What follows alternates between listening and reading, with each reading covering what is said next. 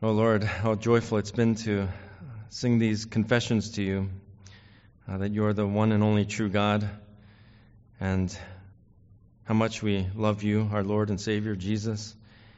And I pray, God, uh, these confessions and these songs and just our voices, God, has been pleasing to you and uh, just even helpful for our own spirits as we approach your word now.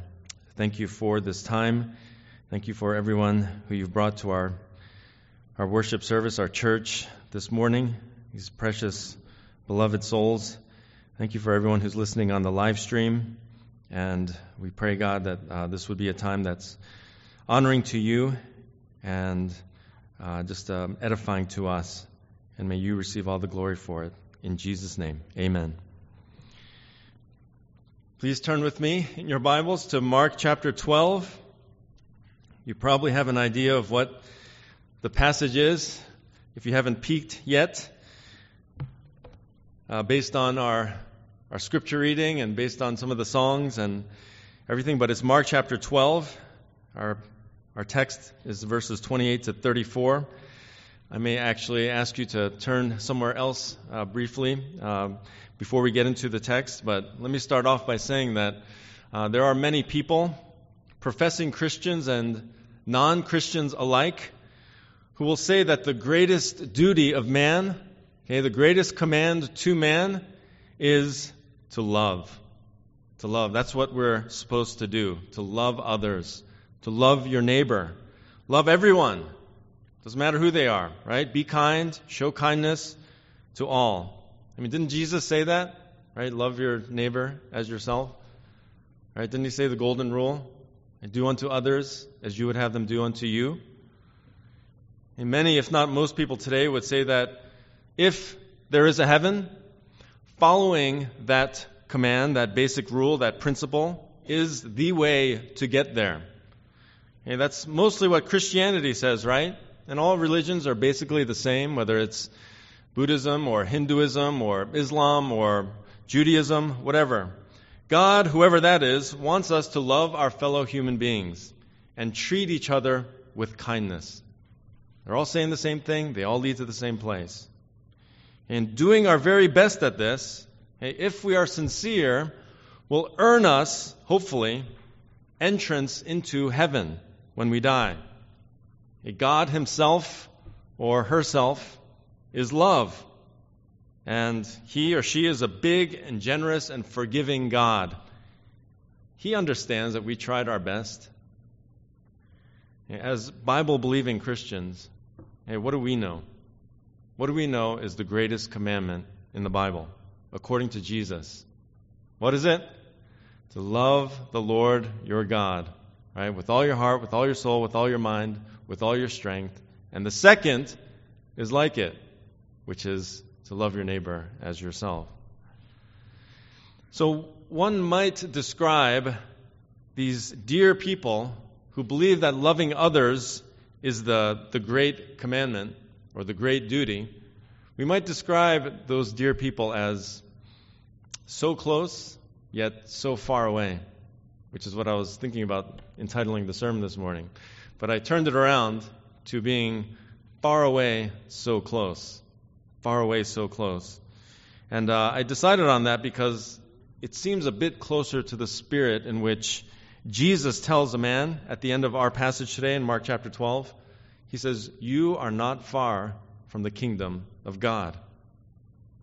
I take that as a bit more positive than so close, yet so far away. Okay?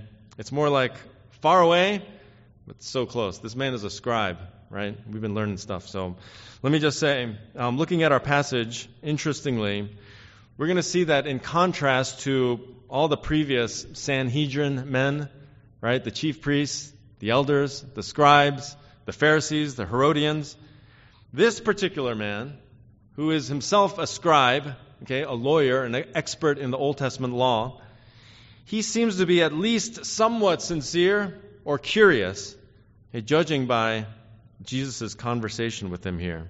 All right, I'm actually going to read the text now, and we'll turn to another passage in a moment. But uh, if you can, please stand with me. I'm going to read the, the text. It's Mark 12, verses 28 to 34. and this is the Word of God. One of the scribes came and heard them arguing, and recognizing that he had answered them well, asked him, What commandment is the foremost of all?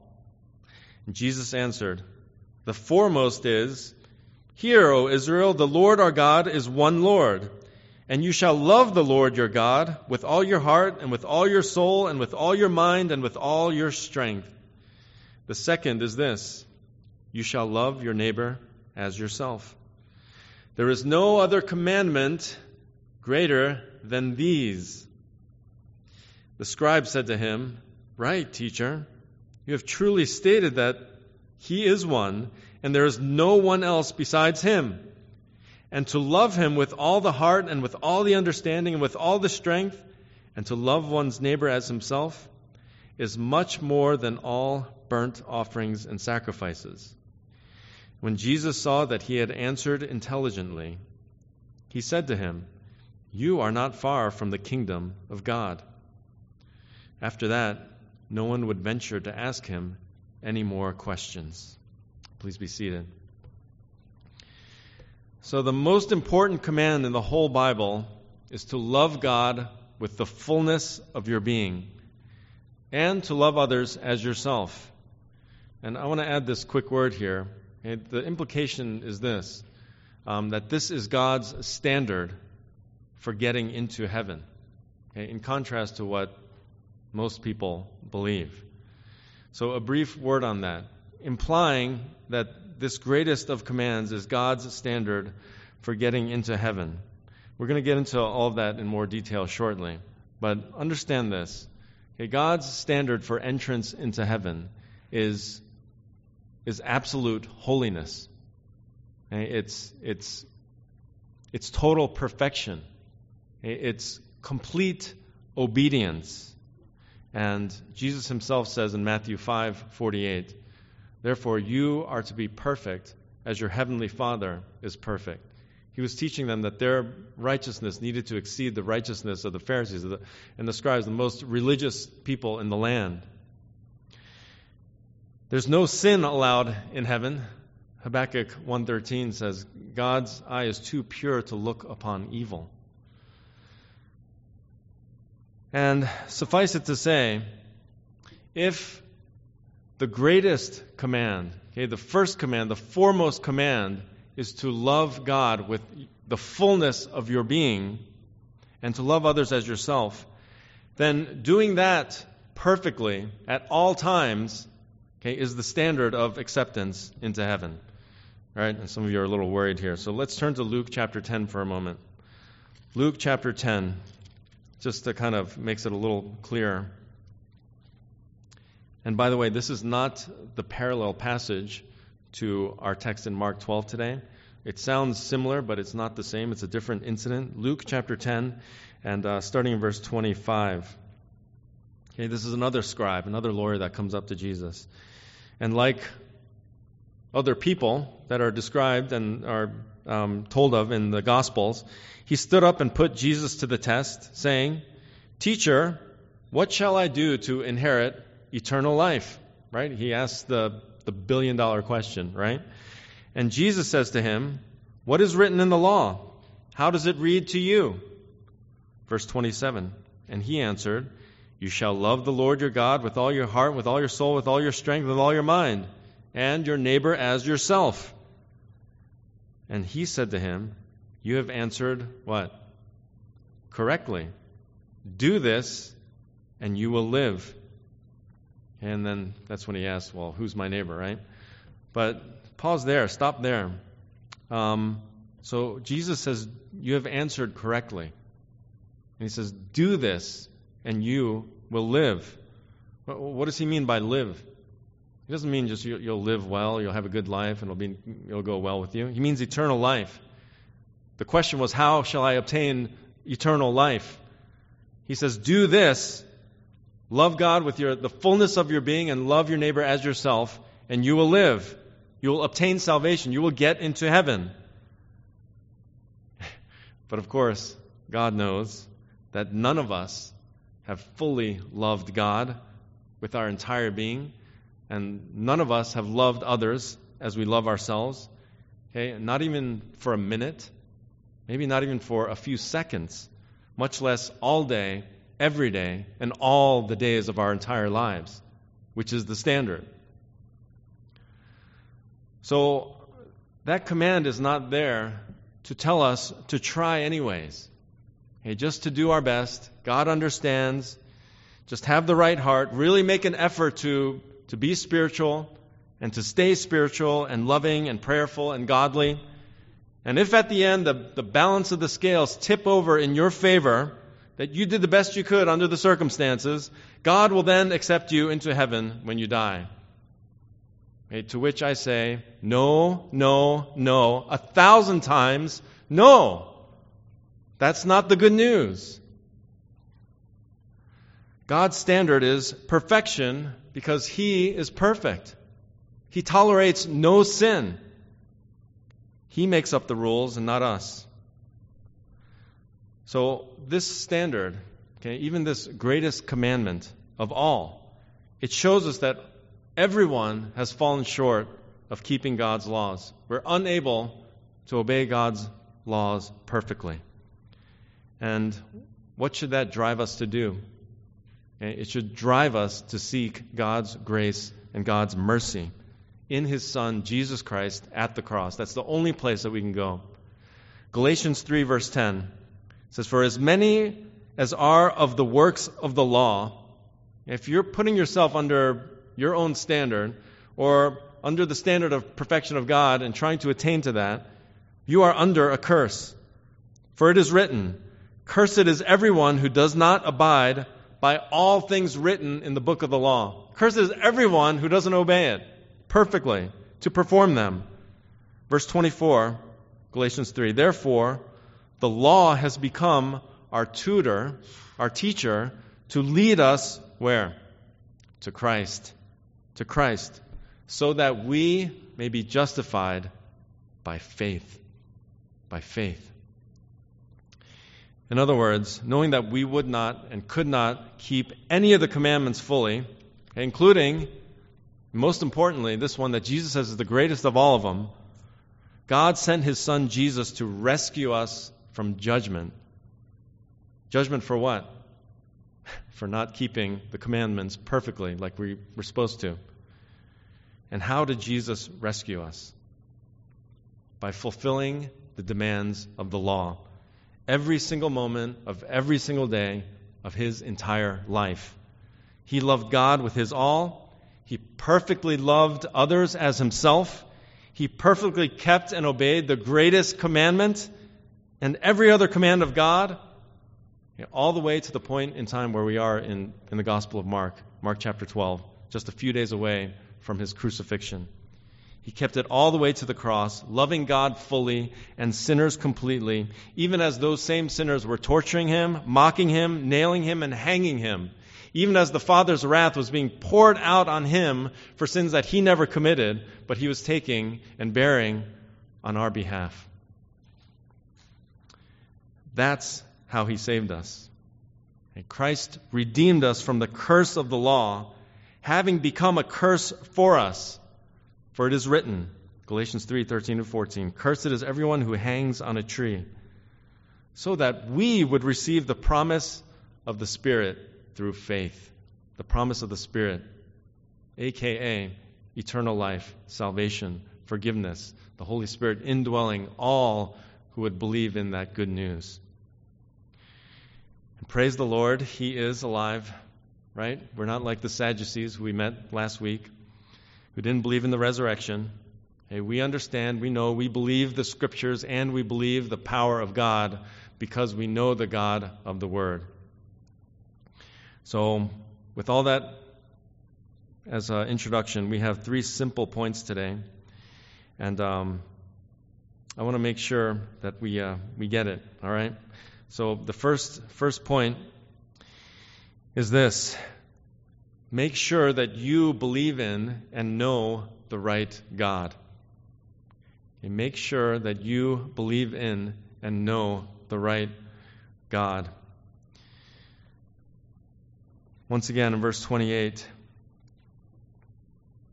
and uh, this is verse 28 and 29 and verse 32 and 33. But one of the scribes came and heard them arguing. So this is Jesus with the Pharisees and Herodians we met uh, last week, last Sunday. And Jesus, in his infinite wisdom, answers them as we heard. I won't go over it again. But this scribe recognized that Jesus answered them well. So he asked him the question. As I mentioned earlier, the overall impression of this particular scribe is more positive than any of the previous questioners. Okay? All the other ones were trying to do what? Trap Jesus, right? Test him, trap him, get him in trouble. His hour has come. He's just a, a few days away from the cross. But very quickly, um, in verse 28 there, it says, recognizing he had answered them well. So it seems this one scribe particularly appreciated Jesus' answer to the Sadducees' absurd inquiry, right? Their ignorance. And at the end of this conversation, in verse 34, what's Jesus' reaction to him? When Jesus saw that he had answered intelligently, he said to him, You are not far from the kingdom of God. This seems quite significant to say the least, especially compared to the way Jesus usually confronts and calls out these religious leaders who hate him. So the scribe asks, What commandment is the foremost of all? Hey, which command of God's is the foremost, the greatest, the most important, the first in rank, the chief in importance? What is the greatest of the commands? And just by the way, some of you know that there have been counted by the Pharisees and others 613 commands in the Old Testament, and 365 of them are negative, right? Prohibitions, thou shalt not, 365 of them, and 248 are affirmative, positive, thou shalt. Okay, do this. Also, the Pharisees made a distinction between heavy and light laws and categories of laws. Some were considered more binding than others uh, in their just kind of hierarchy of things. But in any case, Jesus answers, and he says, The foremost, the greatest, is this. He starts off by quoting Deuteronomy 6, which was read earlier. Hear, O Israel, the Lord is our God. The Lord our God is one Lord. This is a, well known passage uh, to the Jews. It's well known to some of us. It's known as the Shema because the Hebrew word here is that, Shema. And it's calling God's people to listen and take heed to his word. Every pious Jew would recite this entire passage every morning and every evening. It's uh, described there in Deuteronomy 6 and Numbers 15 and Deuteronomy 11 again. And that ancient custom of beginning uh, the synagogue service Reciting the Shema is still in practice, but this is the important thing.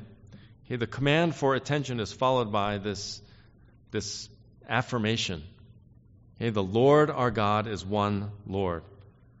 Okay, so one thing that they're confessing as they repeat this is that there is only one God, and He is the God of Israel. This is Yahweh. Okay? Yahweh. Yahweh is our God. Yahweh is one. Another translation says, The Lord our God, the Lord one. In other words, there's only one true and living God. The, the triune God of the Bible is the one and only Lord. Not only of Israel, but of every nation, of every people, every time, every single individual as well. D. Edmond Hiebert writes this quote, Mark included this affirmation of monotheism. Yahweh, the unchanging covenant Lord, while our God stresses Israel's distinctive relationship to him. This Lord is acclaimed as one, stressing his unity. In the face of prevailing polytheism, this emphasis on monotheism was important for Israel as well as for the Christian church. End quote. So, before we get to the next point, I, I want us to make sure, and I want you to make sure, that you this morning are currently believing in and knowing the, the right God. There's only one true and living God. We shouldn't miss this. Uh, people can believe in the wrong God, and not everyone who seems spiritual or has a, a loving aura or a transcendent vibe or a lot of positive energy okay, is actually spiritual. They could be mixed up in demonic worship. Okay? They could be mixed up in pagan idolatry. And it comes down to this if you don't believe in the triune God of the Bible, basically the God you believe in is one you've created in your own mind. It's not the God who created you. You've created it. And that's what idolatry is, right? Making up a God in your own image and putting it above the actual true and living God. So Jesus would say, Repent and believe in me. Turn from your, your, your sin of unbelief and your rejection of what God really is and who God really is, and, and listen, hear. The Lord God is one Lord. He is a trinity, a tri-unity, Father, Son, and Spirit. Three persons, yet one God. So someone helpfully said that you cannot adequately obey the commands of God without first understanding and embracing the person of God.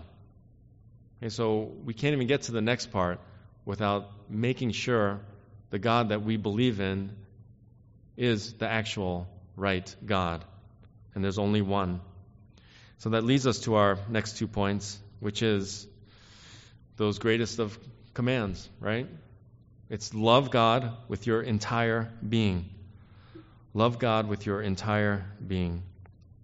Jesus follows that with the command to love God with all your heart, all your soul, all your mind, all your strength. It's the greatest commandment. It's not just love in general. It's not love for others. It's not do unto others, it's love God. It's love of God. It's love for God. Hey, God is Jesus' very first focus.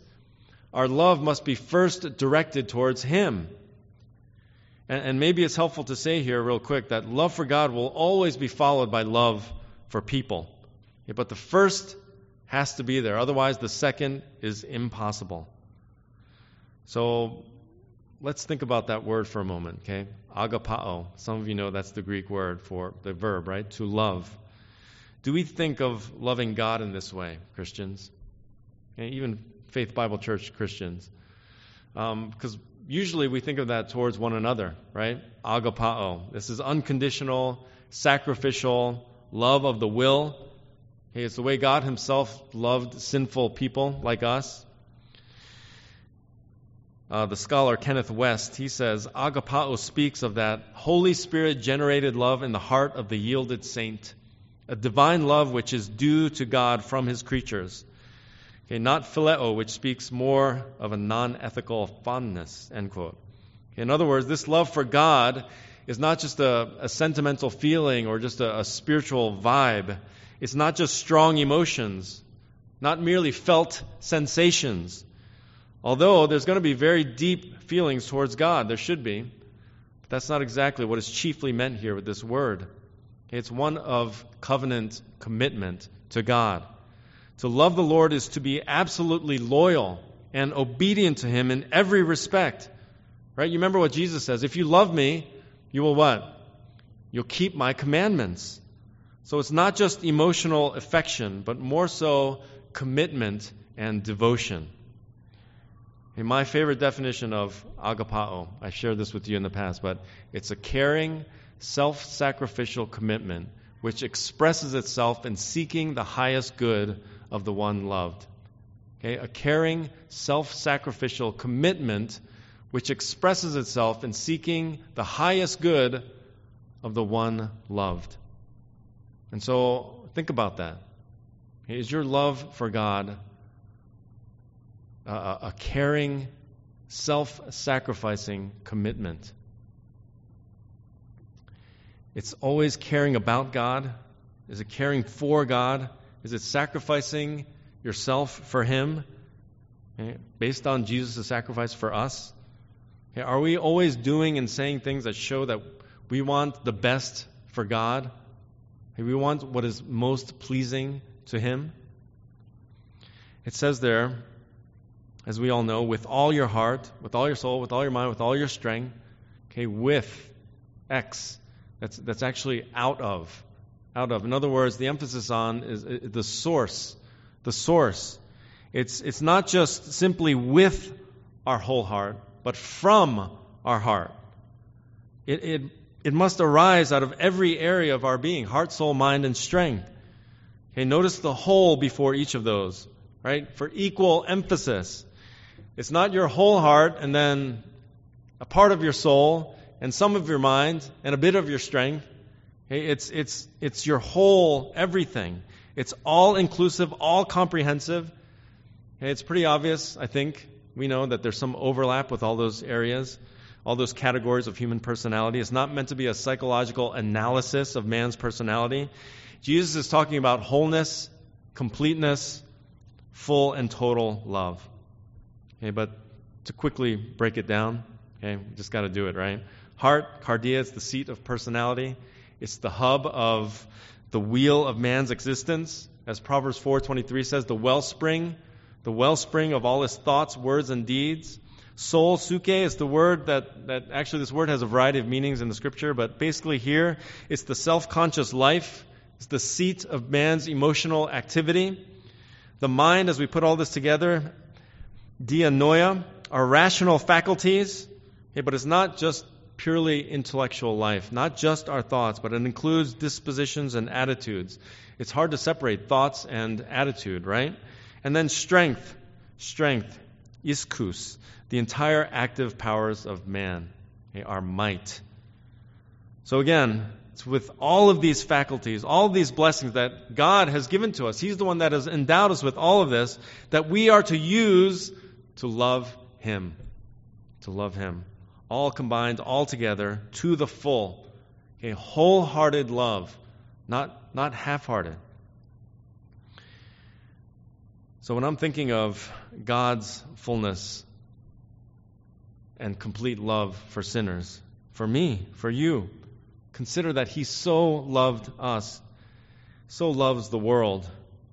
Consider His caring, self sacrificial commitment that sought our best so that he gives us his son. He gives him. He delivers him over. He does not spare him, Romans 8:32. And the son out of love for us lays down his life. There's no greater love than this, right? For uh, John 15:13. So should our love for God be any less? It's impossible to match, uh, obviously.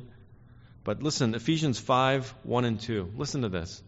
It says, Therefore, be imitators of God as beloved children and walk in love, just as Christ also loved you and gave himself up for us, an offering and a sacrifice to God as a fragrant aroma. I don't know if you've ever put those two verses together. The greatest commandment in Ephesians 5, but think about that. We care, I mean, we can and should be that offering and sacrifice to God, pleasing to Him, okay, just as Christ loved us and gave himself up for us. Sinclair Ferguson said, quote, God is never satisfied with anything less than the devotion of our whole life for the whole duration of our lives, end quote. Of chief importance, first importance according to Christ, what God wants most from man is love. God wants us to love Him with every fiber of our being, every ounce of our existence, all that is within us, right? Bless the Lord, O my soul, and with all that is within me, bless his holy name. Psalm 103. Listen, it's possible to obey God without loving him. You know that, right? Maybe based on our own experiences.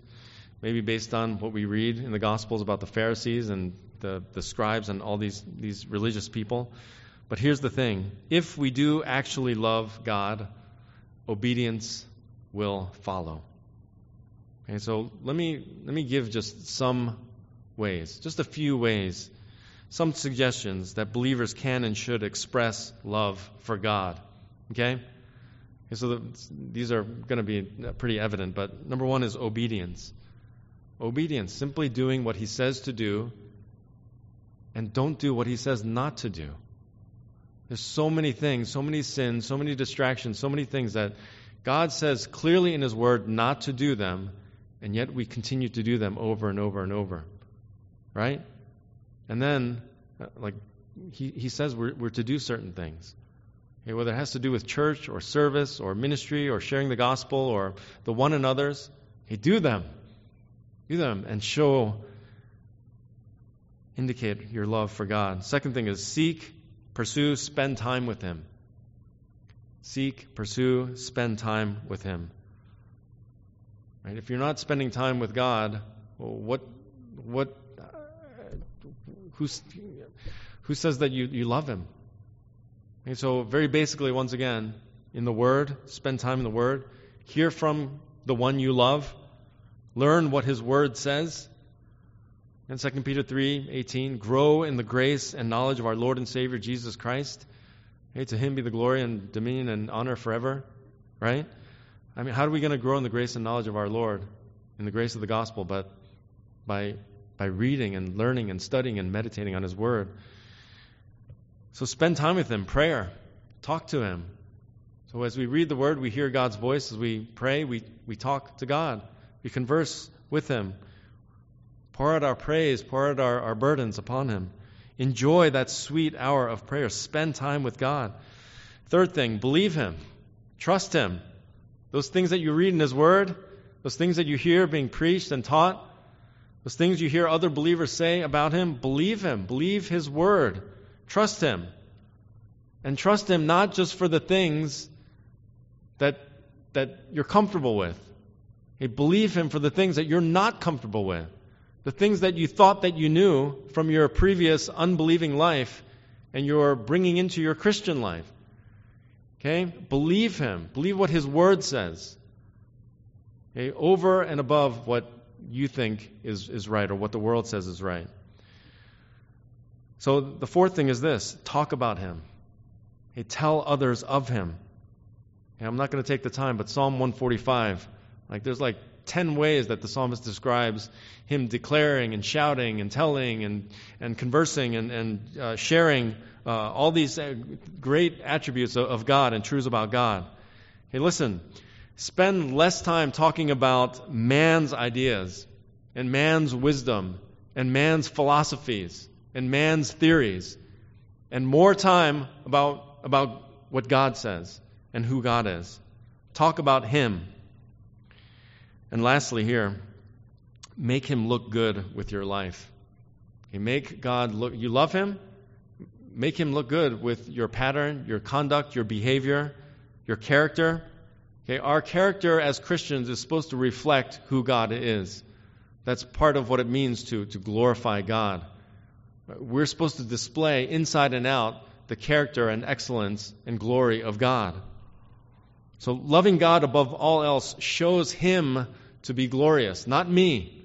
Hey, I want people to see Christ in me. As Christians, we want to see Christ, people to see Christ in us so that he would receive the glory. So that's how the greatest commandment and SDG, Soli Deo Gloria, are, are, are, are, are related. As we love God with all our heart, soul, mind, and strength, we are bringing glory to him.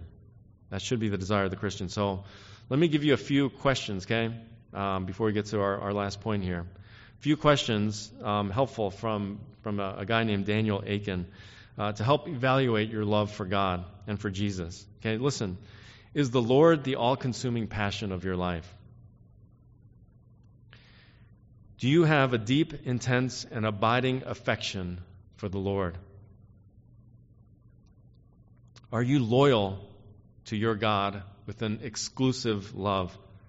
Hey, listen, folks, that means forsaking all other ideas and uh, religious thought and just philosophies of man, right? And, and, and just being completely loyal and faithful to God. Number four, do you resist and even oppose anything or anyone that seeks to do your Lord harm? Okay, so just things that are out there, do you resist them and oppose them? Anything that seeks to do the Lord harm. Are you zealous to defend your Lord's name and honor? We want to do that with grace, right? But are you zealous to defend the Lord's name and honor? Okay, as I would my wife, your wife.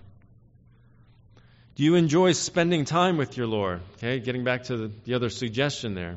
If you love Him, do you enjoy that time with Him? Do you actually spend time with Him? once again, I need to press here a little bit because some of us are getting a little lax with our time with the Lord, right? Getting into a pattern of, I hardly ever read my Bible. I hardly ever pray. Do I brag on my Lord to others? Okay, once again, Psalm 145. Do you tell others about him? Have you ever told others that you, you love Jesus? Okay, last one is do you ever do you talk with your Lord as much as you can? It's it's in line with spending time with Him. So once again, um, just uh, Akin here emphasizes that these are not things we do to get God to love us. Okay, they are things I do because I am loved by Him and because I love Him. Right? So, dear ones, let us never lose sight of that truth that we don't do these things in order to get God to love us right? We love him. Why? Because he first loved us. 1 John 4:10. Okay? As we sang and heard in the hymn earlier, my Jesus, I love thee. All right? So this leads us to our second greatest commandment, our last point. Love others as you love yourself. I didn't give you an insert today. It's just um, it's just plain as day from the scripture here, from our passage. Love others as you love yourself. So the, the chronology here, the order that, that Jesus gives, God first, people next, indicates this underlying fundamental truth. We cannot love others until we love God in Jesus Christ. If that sounds redundant, I'm not apologizing. Okay, because I'm trying to get this out of anybody's system that thinks that we can actually love other people without loving the right God, without actually loving Jesus Christ, the one true God. And so there's this uh, there's video clips that are out, okay, popular viral trends that you may have heard of. They're really nice. Okay, sometimes if I if I watch them, they, they can even make me cry. But these these clips of people randomly blessing others, right? Either with a, a bunch of money or just a, a, an act of kindness, buying them stuff. Sometimes uh, homeless people, like just like buying them a car or something, or giving a, a waitress, you know, a thousand dollar tip, you know, things like that. Um, they're very touching, and yes, they're, they're, they're loving acts, they're acts of kindness. Certainly an example of, of human love. But remember, Jesus said in John 15, apart from me, you can do nothing. You cannot actually bear any real, true spiritual fruit, even love. You cannot do real, spiritual, biblical, agape love apart apart from believing in and knowing the Lord Jesus Christ, being connected to the true vine. Okay, people cannot love others truly until they love God in Jesus Christ. So once again, agapao, we, we come to that word, that Greek word again. So John MacArthur, he says, it is the purest, noblest form of love. It is volitionally driven. It's the love of choice. It includes emotions, but not primarily about that. It's not motivated by superficial appearance, emotional attraction, or sentimental relationship. End quote. Okay, because some of those things that people do for strangers, again, I, I, I actually I appreciate it. I, it's, part of me really loves it. But in the end, is it really a caring, self sacrificial commitment that expresses itself in seeking the highest good of others. And That's becoming our favorite definition of, of biblical love, right? Okay, agape is the noun, agape, the sanctified love of the redeemed sinner. So uh, I, I, want us to notice this in this second greatest commandment, right? Um, he says, There is no other commandment greater than these. So, for those of you who are English grammarians, that probably bothered you, right? There's no commandment, singular, greater than these, plural. Um, so, it's not a grammatical error because those two commandments are so closely related to each other.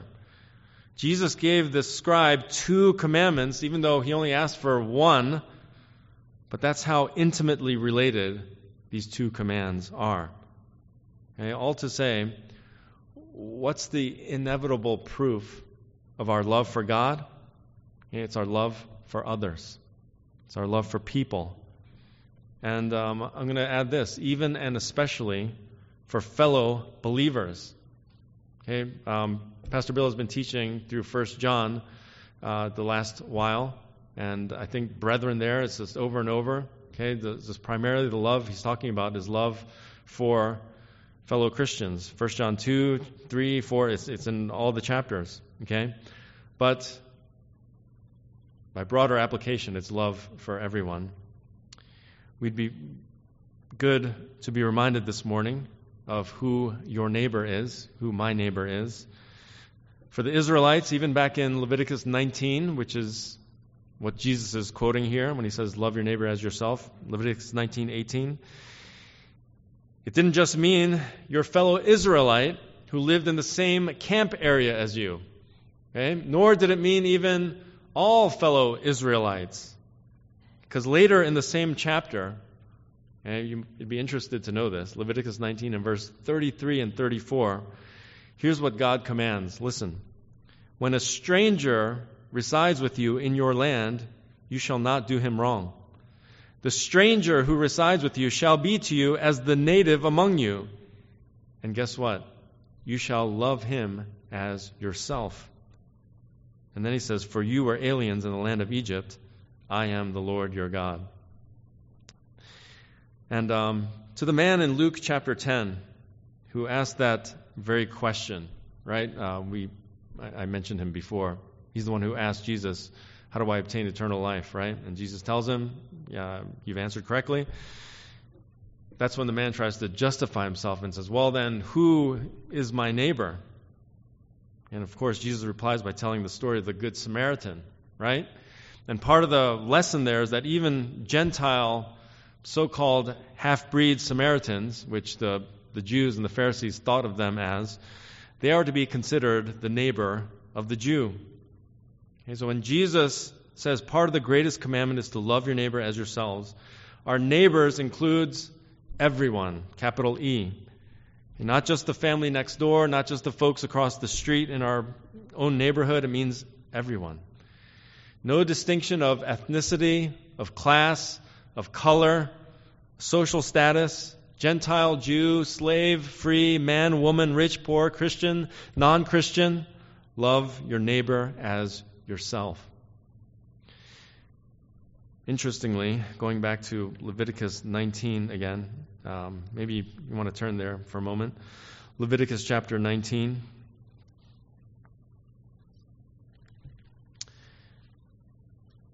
Because verse 18 is what Jesus was quoting once again. We can see some principles from God's commands there in the surrounding context. The verses leading up to love your neighbor.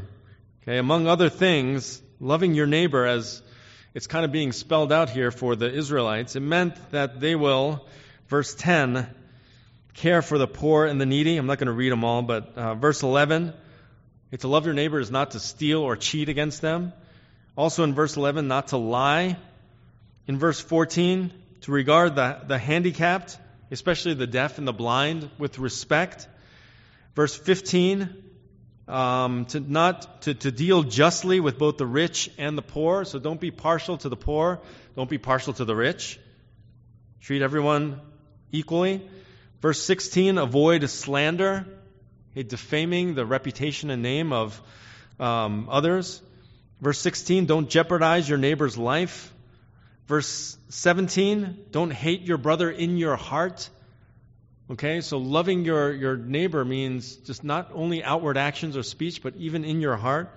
Verse 17 also, rebuke your neighbor when it's needed. Okay, and this is for his or her good. In verse 18, don't take revenge or bear a grudge against your neighbor. Right? So today we can apply those things in principle by the overall command that Jesus gives love your neighbor as yourself. Paul reiterates in Romans 13, verse 10 love does no wrong to a neighbor. Therefore, love is the fulfillment of the law. Okay, so again, a caring, self sacrificial commitment which expresses itself in seeking the highest good of others. Is this my life? Is this your life? Are you seeking the highest good of the people that God has placed in your life? So let me tie this, all of this in with one more passage, which might be the biggest challenge to, to most of us, especially when we try to apply it in real life. Okay, we, we all love those who love us, right? At least most of the time. Sometimes we even have trouble with that. But what about the rest of the people? Especially in this media age, in this age of social strife and political division and overall just superficiality, okay, superficial relationships. And I'll preface it with uh, something that has come up in the news recently. Our California governor, Governor Newsom, he had billboards put up across the country, especially in red states, saying that if you needed an abortion, this is what those huge billboards are saying. If you need an abortion, come to California. We're here to help, right? So that's bad enough, but on some of those billboards, he also had this very verse written out on it Mark 12, verse 31. You shall love your neighbor as yourself. There is no commandment greater than these. And um, he left the these in there. And this is, again, the, the great mistake of uh, many, many, many, many people. Okay, they, they forego the first commandment, which is actually the first and greatest and most important, to love God first, and then you will know how to love others. And so it's hard to express how abominable uh, this was when, when I heard about it. Um, using Scripture to justify, um, yeah, helping women uh, put an end to the life of their unborn babies. This is, uh, this is an abomination. It's horrific it's abhorrible. Um, it's of the devil. It's satanic. Uh, I can hardly think of anything worse. But then the words of Christ come to mind, and maybe you want to turn there with me. Luke chapter 6. The words of Christ once again. And uh, as we add to the, what we've heard, the greatest commandment Love your neighbor as yourself. Luke chapter 6. What does Jesus say in verses 27 and 28?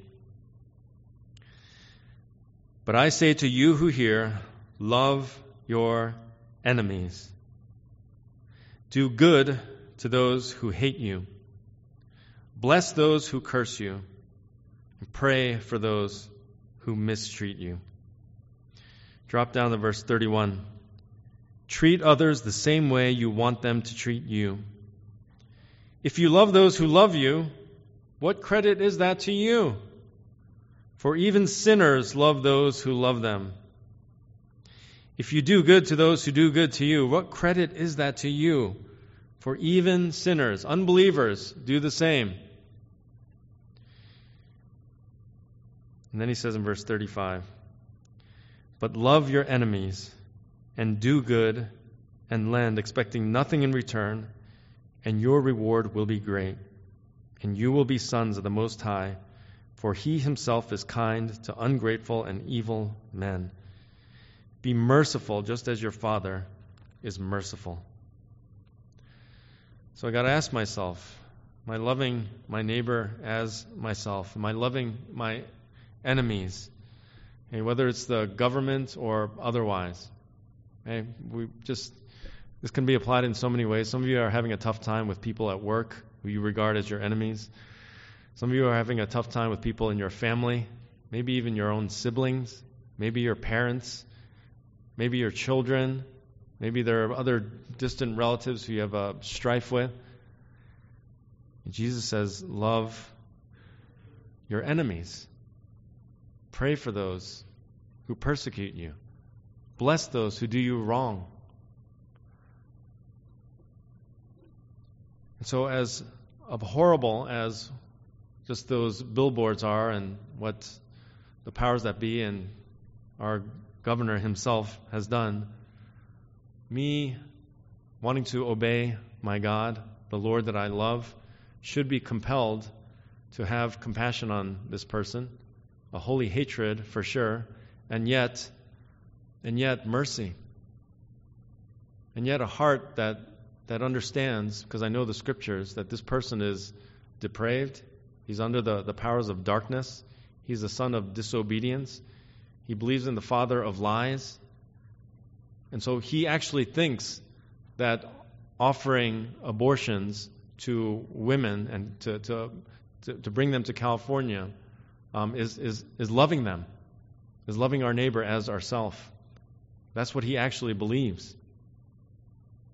And so I need to have love for even a person like that. And there's many, many, many people that that think like that. And there's others in our lives that we're just we're just having a hard time loving. And the thing is if you love God, that, that's his command to you, and it's not to be scoffed at or taken lightly. It's time to do a, a, a heart evaluation and a gut check. Okay, this could be our, our very own family members who are having a difficult time actually loving. So I want us to be aware, once again, dear church family, okay, of the, the danger of religious hypocrisy. Okay, so if we're so against all these things that the world is, you know, preaching and teaching, and, and which we should be, to the point where we we're, we're, we're treating others with malice in our hearts, our mindset towards uh, people who do these kind of things is is not love, but it's it's judgment, it's malice, it's hatred. And we, we, we don't think to, to pray for them as God commands so clearly.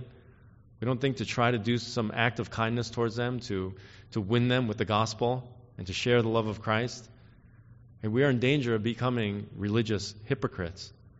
And this is what Jesus um, so condemned the, the Pharisees for, right? You hypocrites, woe to you. Let us be very, very careful of that, dear church. He expects us to love our neighbor, everyone, even our enemies.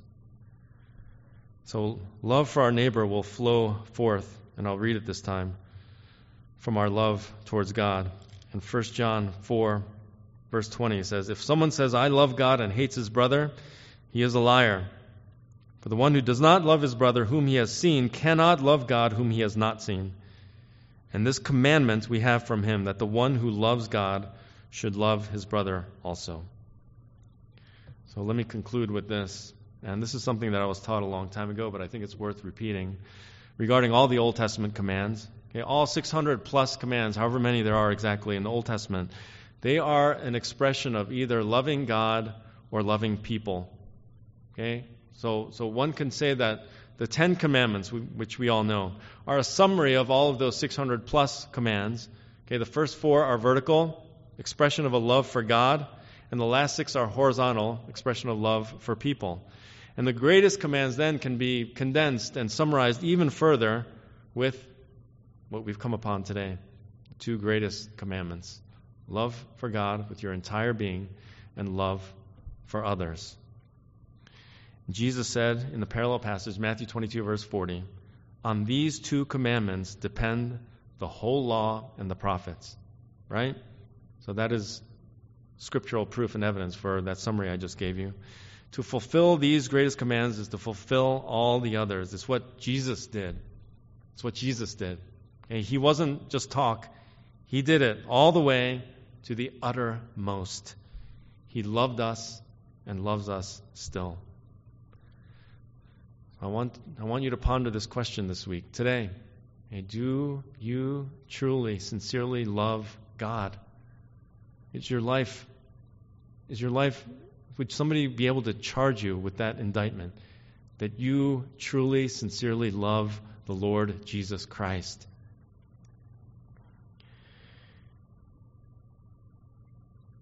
And I want to encourage you by saying that keeping this greatest commandment, these two, turns out to be the way towards our greatest joy, our greatest satisfaction and delight and fulfillment, and the, the utmost glory to God. This is what we exist for, people.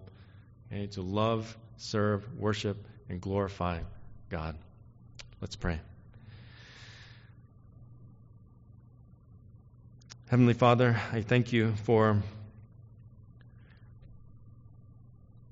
this time in your word and the truths that we've heard today. And I pray that we would really consider them, God, to take time, whether it's later this afternoon or in conversation during our luncheon or um, just in our own private time at, at home. God, I pray that your truth would stir us continue to transform and change us. And let us remember how much you loved us. And that it is that love, love that Jesus had for us, which would compel us to no longer live for ourselves, but to live for Him who died and rose again on our behalf. Thank you so much, God, for sending your Son that we might live for you. And we pray these things in His strong name. Amen.